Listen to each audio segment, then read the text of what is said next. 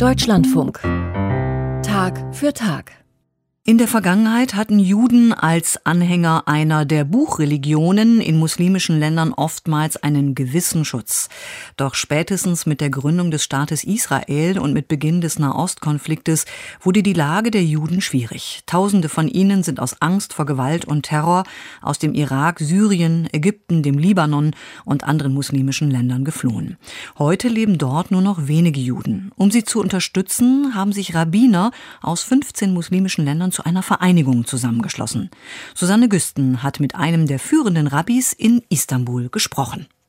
Eine kleine Minderheit sind Juden in islamischen Ländern heute. Kaum 100.000 Menschen auf eine Bevölkerung von 1,5 Milliarden. Das ist ein Bruchteil von einem Promille.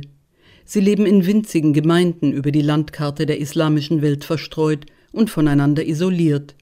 Zumindest gegen die Isolation wollten einige Rabbiner etwas unternehmen, die im vorletzten Jahr eine Idee hatten.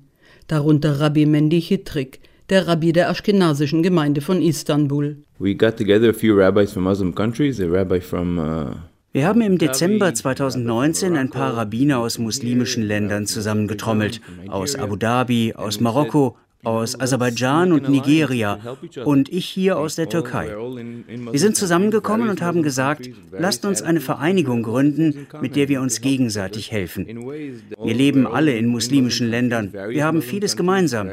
Wir könnten uns gegenseitig besser helfen, als rabbinische Organisationen aus Europa und Amerika das tun können. Aus dieser Idee wurde die Vereinigung von Rabbinern in islamischen Ländern geboren deren Vorsitzender Rabbi Chitrik heute ist. Denn Juden in der islamischen Welt haben andere Sorgen als jüdische Gemeinden in christlich geprägten Ländern, meint der Rabbi, und das sei schon immer so gewesen. Historically, Jews lived with Muslims Historisch gesehen lebten Juden in muslimischen Ländern viel besser als in christlichen Ländern. Das ist die Realität der jüdischen Geschichte. Es gab in muslimischen Gesellschaften nicht annähernd so viele Pogrome oder Massaker an Juden wie in christlichen Ländern. Seit Anbeginn des Islam haben Juden relativ friedlich mit Muslimen zusammengelebt und tun das noch heute. Religiös gäbe es bis heute keine Probleme zwischen Juden und Muslimen, meint Rabbi Chitrik. We have here a slaughterhouse in, uh, in ein Beispiel dafür ist unsere Schlachterei hier in Istanbul, wo die jüdische Gemeinde ihr Fleisch bezieht. Viele gläubige Muslime kommen dahin, um das Fleisch zu kaufen, das von unseren Rabbinern und von jüdischen Schlachtern geschlachtet wird. Denn sie vertrauen den Schlachtern eines gottesfürchtigen Rabbiners mehr als anderen Schlachtern hier in der Türkei. Der heutige Konflikt um Palästina sei ein rein politischer Streit, meint Rabbi Chitrik. Die Gründung des Staates Israel habe die jüdischen Gemeinden in der islamischen Welt allerdings stark dezimiert. After the creation of Israel, nach der Gründung Israels zogen viele Juden aus islamischen Ländern, vielleicht natürlicherweise, nach Israel und auch anderswohin. Ein paar hunderttausend Juden zogen von Algerien nach Frankreich. Und ja, die politischen Differenzen, die mit der Gründung des Staates Israel entstanden, verursachten viele Probleme, etwa im Irak und in Marokko, die dazu führten, dass die Juden von dort nach Israel zogen. The Jews there to move to Israel. Eine Million Juden lebten vor 100 Jahren noch in der islamischen Welt. Heute lebt in Afghanistan nur noch ein einziger Jude. In anderen Ländern hat die jüdische Gemeinde ein paar hundert oder tausend Mitglieder. Nur in vier islamischen Ländern der Welt gibt es heute noch bedeutende jüdische Minderheiten, sagt Chitrik. That is Turkey. Das sind der Iran und die Türkei mit jeweils 12.000 bis 15.000 Juden. Und das sind Aserbaidschan und Kasachstan. Deren Zahlen sind ungewiss. Aber nach Angaben der Gemeinden leben in Aserbaidschan etwa 20.000 Juden und in Kasachstan auch etwa 15.000 bis 20.000. Doch auch oder gerade kleinere Gemeinden brauchen Solidarität und Unterstützung, um sich halten zu können, meint Rabbi Chitrik und seine Idee einer Vereinigung von Rabbinern in islamischen Staaten fand dort großen Anklang. Inzwischen sind wir 45 Rabbiner in 14 oder 15 verschiedenen muslimischen Staaten, Ländern und Regionen, darunter Nordzypern, Tataristan und andere muslimische russische Republiken.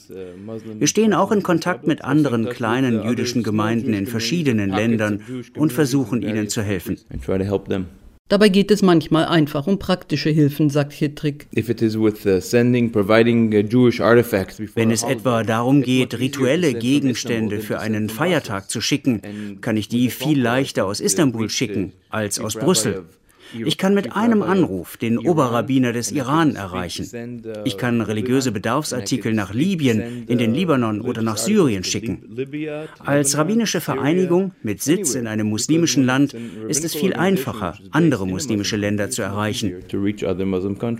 So hält die Vereinigung auch Kontakt mit dem letzten Juden in Afghanistan und konnte über das türkische Außenministerium erwirken, dass ihm eine Ausreisemöglichkeit angeboten wurde die er allerdings ablehnte, um in Kabul zu bleiben. Auch in rabbinischen Angelegenheiten können sich die Gemeinden durch die Vereinigung gegenseitig helfen, erzählt Chitrik. Zum Beispiel wollte die jüdische Gemeinde in Abu Dhabi jetzt eine Zertifizierung für koschere Lebensmittel schaffen. Unsere Vereinigung hat Kontakte zu fachkundigen Rabbinern und Organisationen hergestellt, um das Koscher-Zertifizierungsprogramm aufzubauen oder als in Dubai ein Mikwe, ein rituelles Tauchbad, gebraucht wurde. Da haben wir uns zusammengetan, um zu helfen. Und wenn es andere religiöse Fragen gibt, sei es im Iran oder anderswo, setzen wir uns zusammen, diskutieren jüdisches Recht und suchen Lösungen. Trotz ihrer verschwindend geringen Zahlen sind die Juden in der islamischen Welt keine aussterbende Minderheit, sagt Hitrik. Das Abraham-Abkommen vom vergangenen Jahr, in dem Israel und die Vereinigten Arabischen Emirate ihre Beziehungen normalisierten, hat jüdischem Leben in den Emiraten zu neuem Schwung verholfen und Hoffnungen für die ganze Region geweckt. Susanne Güsten berichtete über die Vereinigung von Rabbinern in 15 muslimischen Ländern.